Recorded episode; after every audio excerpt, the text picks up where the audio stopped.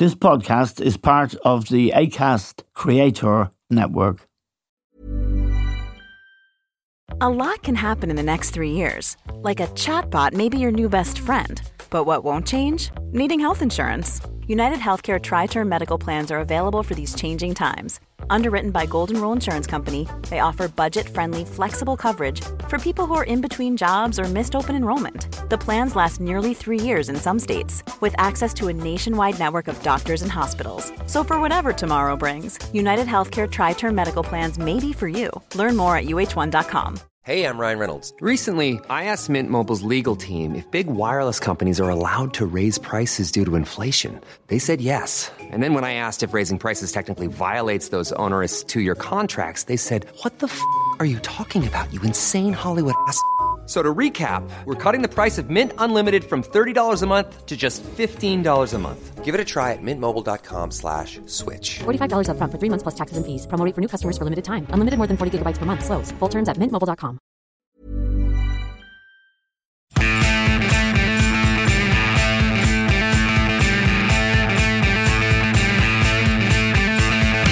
Hello and welcome to The Stand with Eamon Dunphy. British Prime Minister Liz Truss has resigned. She announced her resignation this morning after 44 days in the job, citing the fact that she could not deliver on the mandate she received.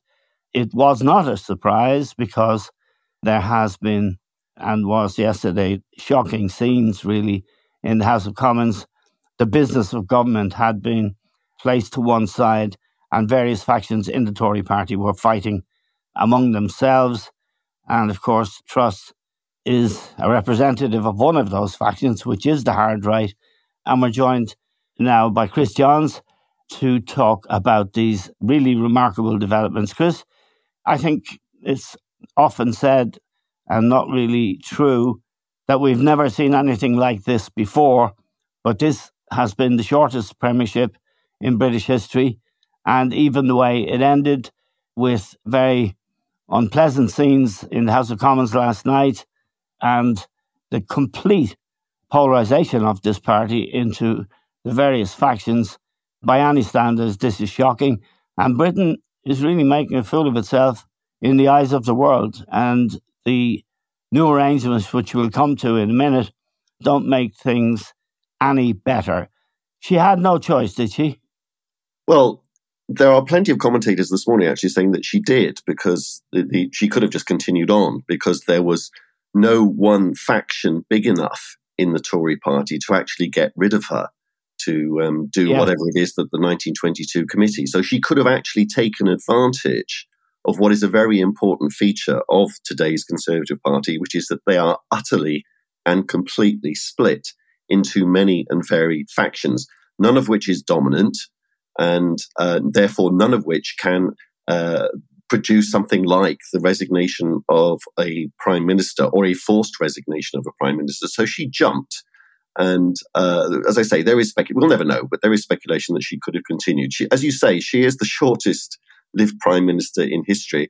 Uh, historians are producing little charts this morning of the names of people who um, did last a bit longer than her, and commenting that um, uh, there's a famous cricketer called Sir Alastair Cook that he spent more minutes batting for England than Liz Truss spent as prime minister. But George Canning was somebody that nobody has ever heard of. That was the was the next in the league table. He died, and the names of the short-lived prime ministers are, are quite a list. Actually, they include the Duke of Devonshire, the Earl of Shelburne, and the Duke of Grafton, Lord Grenville. Uh, so it's ancient history when you are short-lived in in, in this way.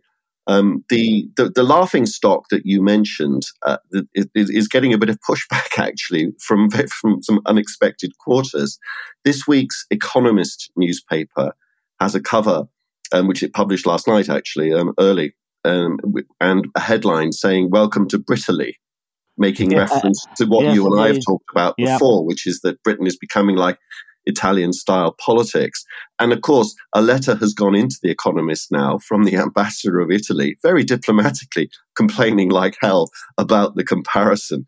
Um, he thinks it's somewhat inappropriate and that Italy is a far more stable place than is the United Kingdom. So, yeah, people are laughing, but it really isn't funny. From no, a, and the yesterday, the last blow, I suppose, was the resignation of Suella Braverman, who was the Home Secretary.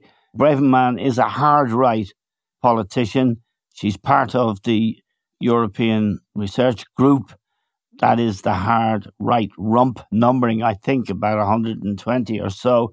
But Truss was their candidate. Kwasi Kwarteng was one of them. He lasted a very short time. His budget was ripped up by Jeremy Hunt, who was co opted to be Chancellor, having been a Remainer and standing for the kind of one nation Toryism these people don't like. And among these people would be Liz Truss. So it has unraveled very badly. And Suella Braverman, in her resignation letter, made a point of really getting stuck in to Liz Truss. Braverman pointed out that she'd made mistakes and she had resigned and making a reference to the virtue of if you aren't up to the job and if you make mistakes, you should go, which was a very pointed remark about Liz Truss. It is true to say, Chris, isn't it, that she wasn't up to the job and never looked like she could do it. Completely. Um, and this is one of the many problems that the Tory party currently faces and the country, therefore, faces the people that are turning up in cabinet. And you and I have talked about this for a long time. The cabinet under yes. Johnson wasn't much better. Their ability to uh, do the job of government is clearly lacking. Their ability, actually, to be decent politicians is severely lacking. They can't think strategically. And it's also the case that they can't think tactically. Strategically, they make huge errors all the time. Brexit, let's start there and work our way through a whole list of big, big strategic errors. Making Boris Johnson Prime Minister would be another one up there near the top of a very long list of big strategic calls that this party now keeps getting wrong. Remember that David Cameron called this, called a Brexit referendum uh, to try and unite the party. And he, his words were, I'm doing this to stop the party banging on about Europe. That was a good strategic call, wasn't it? Yes. And then he he defeated Ed Miliband, you know that name, and yes, the, the, the, the, the, the Tories campaigned on a promise that if the country elected Ed Miliband, that there would be chaos, and that was another good call, wasn't it? Um, that, that, you know, that's not even ironic.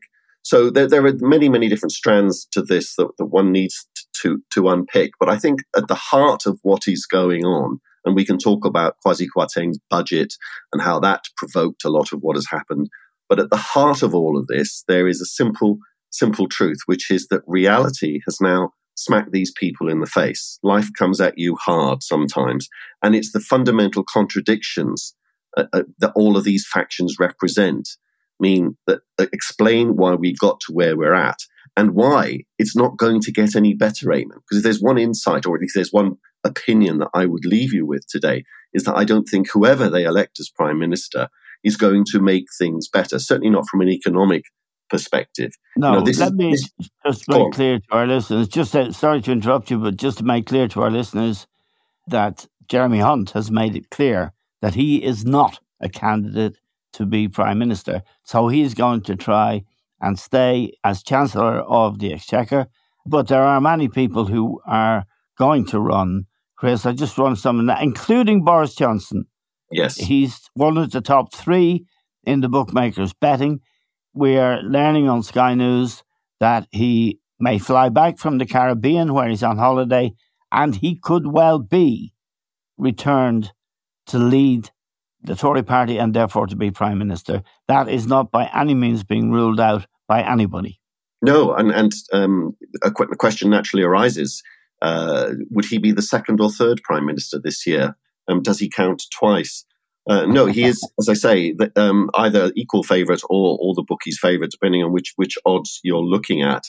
Um, and th- there are all sorts of stories that um, uh, Tory MPs, who uh, let's you know not forget, it wasn't that long ago that Tory MPs got rid of him via I think it was nearly 70 resignations from the government by cabinet ministers, yes. junior ministers, and various other uh, hangers on in the government. So, what? Who, who could Johnson appoint to his cabinet? I, I, it would be quite something for any of those 70 to reappear in the cabinet. They and some of them have been speaking anon- anonymously to journalists this morning and saying that if Johnson comes back, they'll resign and trigger by-elections. And that whether or not that's true or not, I don't know. But the, yeah, let's just look at the process that the 1922 committee have put, and and the Conservative Party's board, some of whom look like they're out of a cartoon. The process is as follows: anyone who wants to go forward has to gain hundred backers. That count will be completed by 2 p.m. on Monday, this coming Monday, and the contest will be decided by the following Friday. And to go forward, you'll need at least 100 votes from Tory MPs. And here's the what I'd really be interested in your opinion. I'm sure our listeners will as well. And if there are two candidates with 100 votes, the top two candidates on Monday, next Monday at 2 p.m. The voting will then go to an online ballot of the Tory party members, the people who rejected Rishi Sunak to give us Liz Truss. Well, you, you can unpick that, Chris, and maybe with your technological gifts, you can tell us about the prospect of Russian bots taking control of this election. Well, yes. I mean, the, the, already there is speculation that the Russians will try to hack this online process. I wouldn't trust the Conservative Party's technological capabilities as much as I trust their economic they're going to test They're going to test their own. Yes, no, absolutely. So the, the idea that it could be put back to this membership of the Conservative Party, which w- resulted, as you say, in Liz Truss becoming most inappropriately prime minister because she's not clearly she wasn't capable in any sense of the term of being a prime minister, of running a government, of r- running anything, to, to be honest. She just didn't have those capabilities.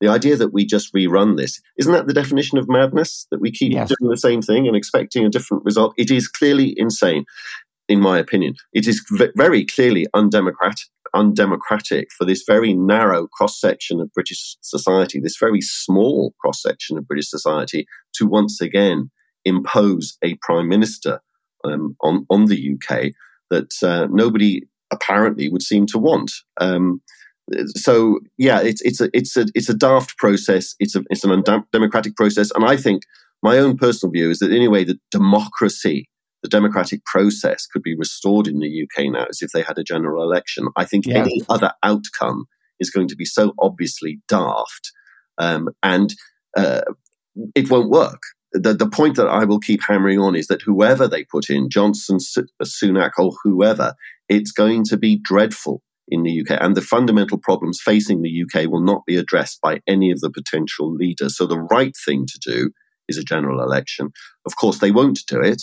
Because there was a very interesting interview with a backbench MP on the news yesterday in which he was virtually in tears over all of this. It was quite striking just how emotional he had become, this very sober gentleman and uh, he he clearly is, is at the end of his tether, as indeed many are of his colleagues. But the interesting thing that he said was, apart from what this means for the country at large, my colleagues are all worried about their own mortgages because yeah, that was all, Charles Walker, actually, yes, a decent guy right. Who I think he said he, he wouldn't run in a, a subsequent election. The point about the unwillingness to go to the country is important in another respect, Chris, including Theresa May, Boris Johnson. Now we have Liz Truss. So in 10 days' time, we'll have had four Tory prime ministers in a very short period of time. And if I haven't done the sums on this, but many more chancellors than that as well. And isn't the truth that this party is hopelessly split between the Spartans, the hard right, that Liz Truss and Kwasi Kwarteng led or are leading members of, and she also espoused their values. She talks in her resignation speech about failing to deliver on the mandate she received. Given the, the mini budget, as it was called, that Kwarteng produced, clearly it was madness, but it was very ideological and it has increased Britain's problems economically uh, substantially, hasn't it? Yeah, absolutely. That the, the pound is, is is low. um, because of this and other Brexit related uh, economic co- consequences. Interest rates are already higher and they're going to be a lot higher than would, would have been otherwise the case. Other, you know, interest rates are going to be higher than necessary if we had a stable political system.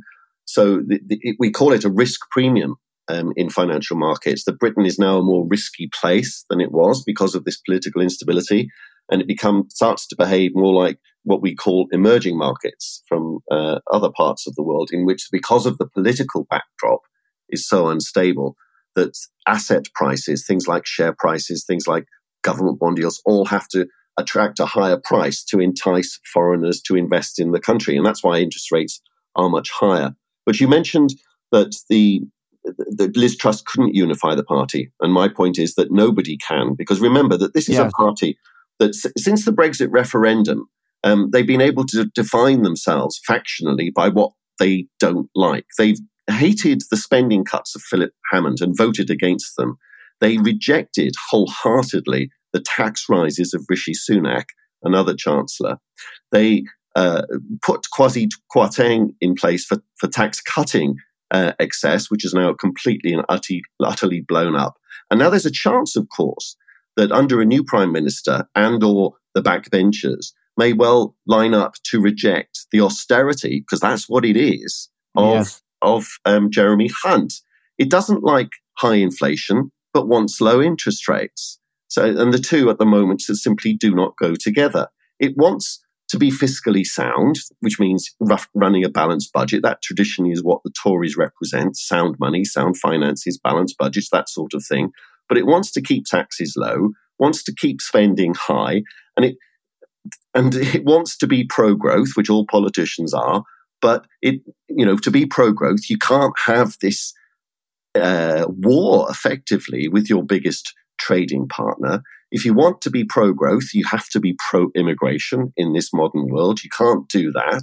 Uh, if you want to be pro growth, you can't say we're not going to build anything ever again because of our restrictive planning laws and NIMBYism. Uh, the list of contradictions is endless. And given that long list, who could unify that very split party? Now, I would argue, of course, that that long list of contradictions has as its, its heart, but not the only driver, and that's Brexit because Brexit's been, yes. been dividing the Conservative Party for more than a generation now. And reality has come home to bite them very, very hard. And I think that the only way that you could see your way through to this getting better at some point in the distant future is it has to start with admitting, acknowledging, and facing up to the reality that, that, that is the economic and political and social consequences of Brexit. But they're like the Japanese soldiers fighting in the jungle 30 years after the war has ended. They simply will not do this. They will not recognize the reality that is the Brexit disaster. And until they do that, they're not going to make anything better.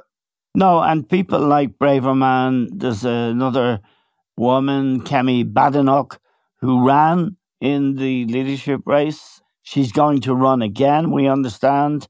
And they're running Boris May. Boris believes in nothing, so it's not too difficult for him to run. Penny Mordaunt is going to run. Grant Shapps is going to run. Brandon Lewis said he's going to run. And of course, Sunak, Rishi Sunak will run. So it does seem that there isn't the possibility that Britain can put a government that is unified and willing to be led on the field at all. Certainly not from the Conservative Party, which is. No, that's, I should have clarified from the Conservative Party. Yeah. And the other question I'd like to ask you is where are the British people in all of this other than suffering with their mortgages, with food prices, with all kinds of problems? And they don't get to say what this Tory party, which has now been in power for 12 years, they don't get to say, they don't get a vote. Isn't a general election, and we have no interest in this, well, I don't. Really, there does need to be a general election, doesn't there? And a cleansing. The kind of operation the Tories are conducting amongst themselves, the civil wars, should be conducted in opposition, shouldn't they? Yes, um, they ideally, shouldn't, they shouldn't be allowed to wreck the country while they are conducting yeah. the civil war. this civil war, I've spoken to several people about it this morning, and various people have said to me that they think this is the end of the Tory party as we know it. Yes. That, that um, something will eventually emerge, a, a new, they'll still be called conservatives probably, that will be um, centre right. Um, they will be pragmatic rather than ideological. But the bridge from here to there, it, it doesn't exist. There is no unity candidate because the current Conservative parliamentary party is ununifiable. And so, therefore, something very dramatic has to happen to, to, to, to really allow these various splinter groups to go off and join Nigel Farage's party or form their own new party or whatever.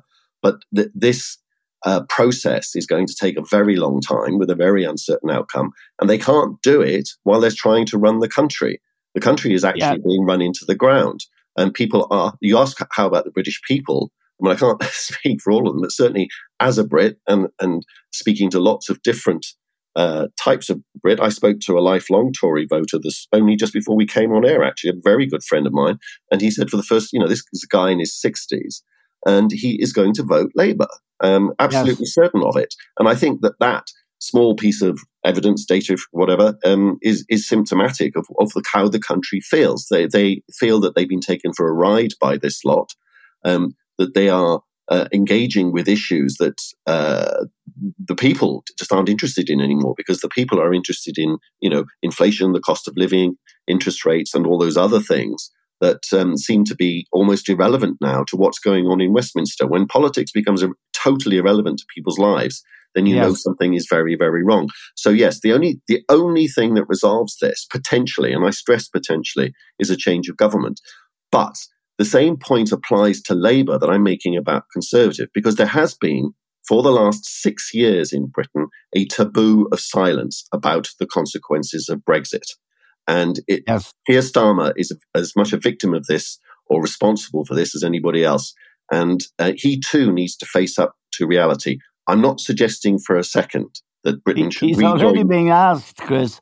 That he was asked last week. I saw it about Brexit and he, he bottled it. He, well, he doesn't want to talk about it. This is the taboo no. of silence because there is this no. belief, and I think it's erroneous. I do think it's wrong.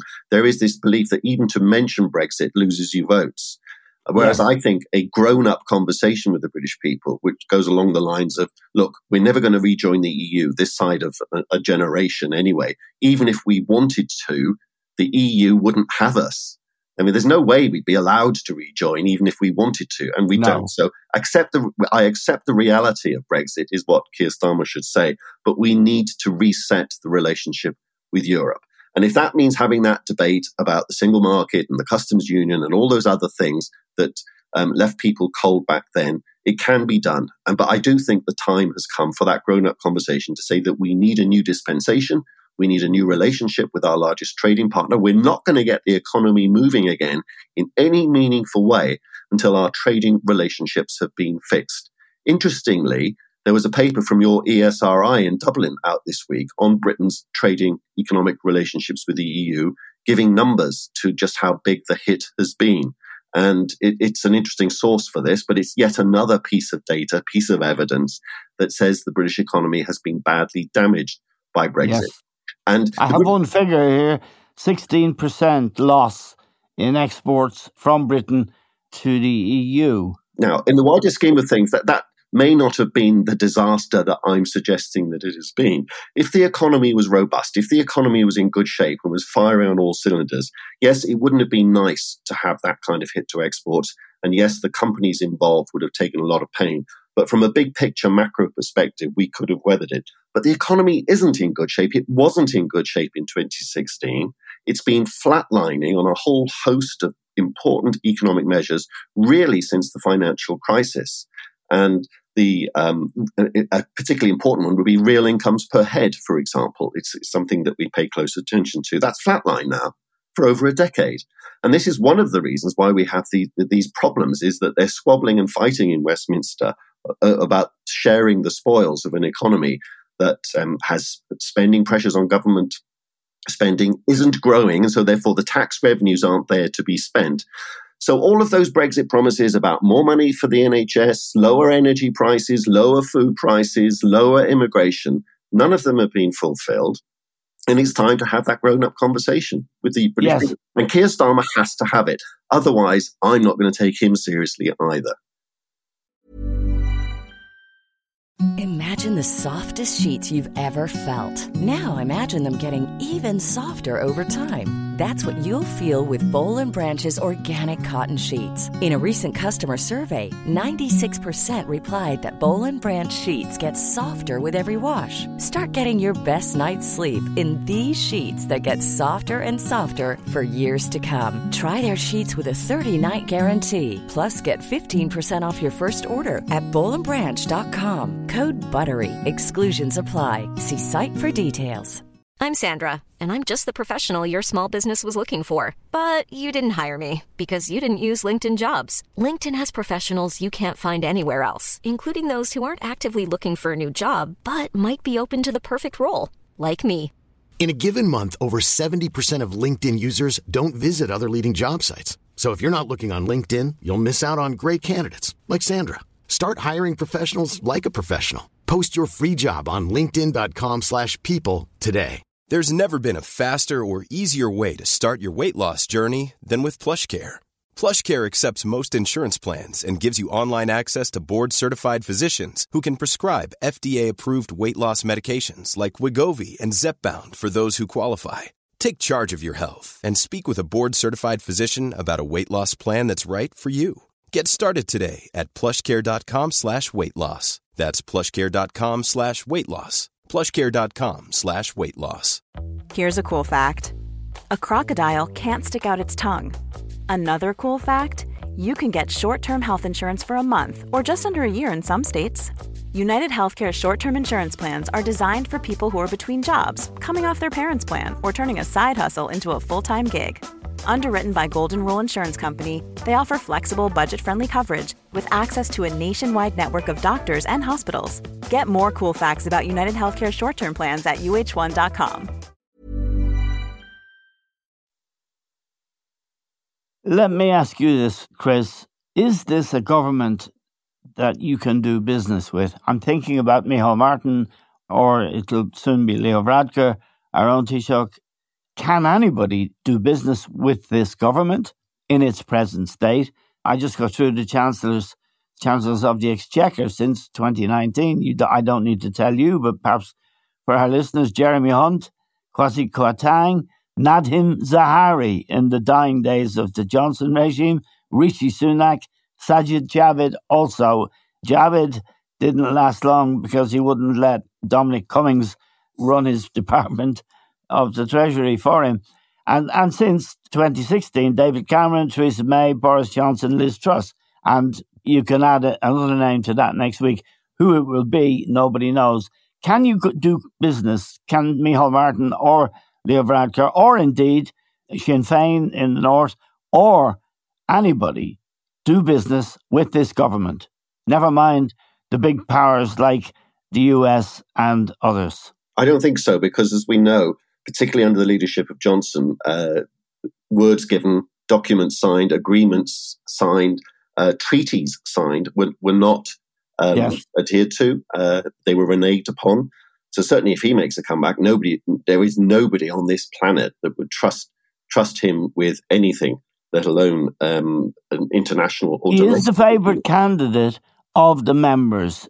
When a poll was taken the day before yesterday, he was the favourite candidate of 32% of the members who will be voting in a week's time on the next leader. And if he's in that hunt, and I think he will be personally, where where are you then? I think it's perfectly possible that Johnson makes a comeback because of the peculiar structures of the voting system of the Conservative Party. I think the moment, if he were to be elected, the first question that anybody's going to ask is how long is he going to last this time?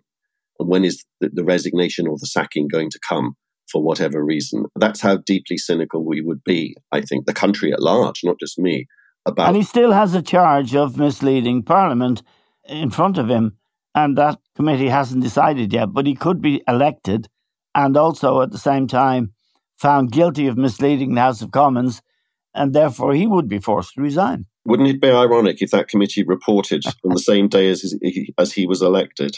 in that yeah, fashion. I think that they can just about manage to avoid that happening. On a more serious point, Chris, economics is your specialty subject. How much damage that is permanent has Kwasi Kwarteng's mini budget caused? Not damage that is temporary, damage that is permanent in terms of interest rates, people's mortgages, and indeed people who are in difficult circumstances, living in difficult circumstances.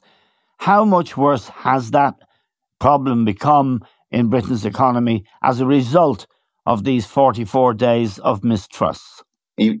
as Liz Truss would testify, nothing in life is forever, not even economics. So I don't know about permanent damage, but I certainly think long lasting damage has been done for the reasons that I've just said. Um, in, essentially, this huge dose of uncertainty and instability that's been injected into the economy, into people's lives. So imagine that you're trying to make big life spending decisions about whether or not to buy a house, whether or not to spend some money on anything, actually, whether you're a, a business or a consumer. You've been marched up the hill and back down again several times recently. Just think about the energy bill thing. We were, we were told only a couple of weeks ago, safe for two years in terms of our energy bills. Still high, but at least most of us thought they were going to be manageable and that the help that the government was going to give us um, enabled us to do a little bit of household budgeting for the next two years. Now, under Hunt, for understandable reasons, because they don't have the money, these we've been told that we've only got this energy subsidy for another six months, and that uh, we're going to be back to the energy price crisis as soon as next April. When you have this and a whole host of other factors buffeting people, the natural thing for any business to do is to stop spending, stop investing, and just wait and see. The natural thing for a consumer to do is pretty similar. You hunker down because you don't know what the future is going to bring, both in terms of your incomes and the prices you're going to pay with whatever income you've got.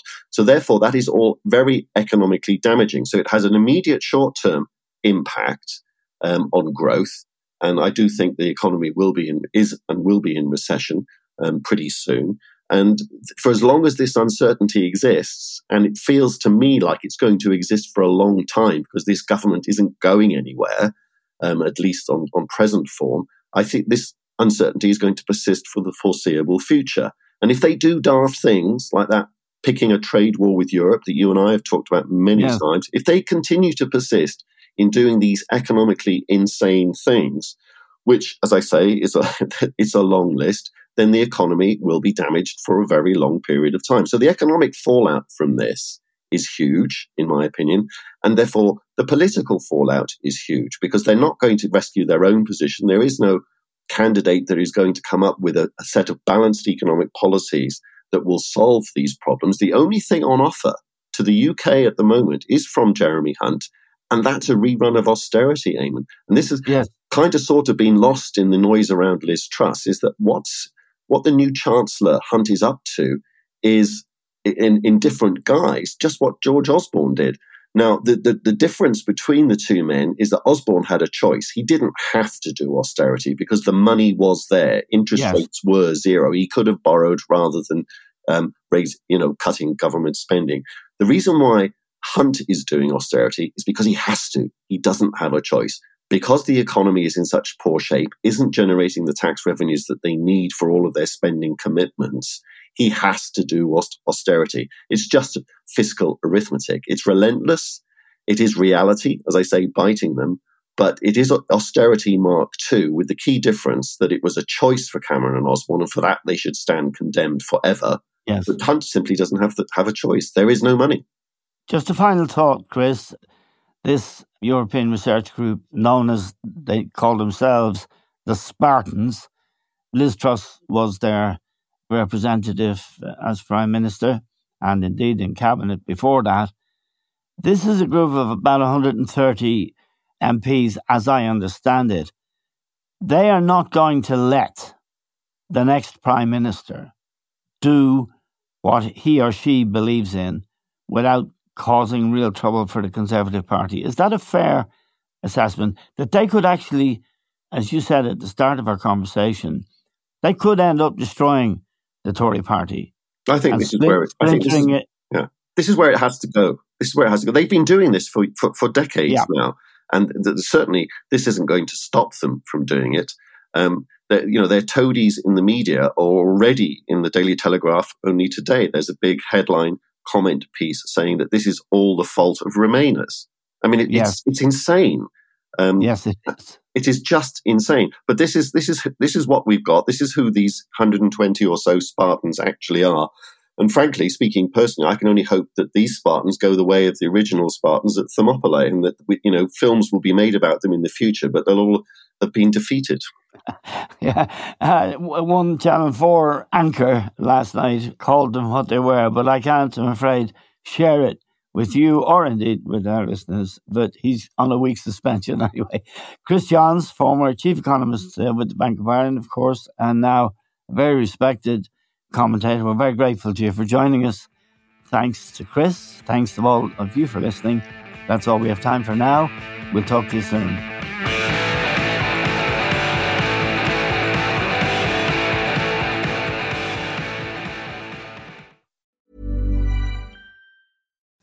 Imagine the softest sheets you've ever felt. Now imagine them getting even softer over time. That's what you'll feel with Boll and Branch's organic cotton sheets. In a recent customer survey, 96% replied that Boll and Branch sheets get softer with every wash. Start getting your best night's sleep in these sheets that get softer and softer for years to come. Try their sheets with a 30-night guarantee. Plus, get 15% off your first order at bollandbranch.com. Code BUTTERY. Exclusions apply. See site for details.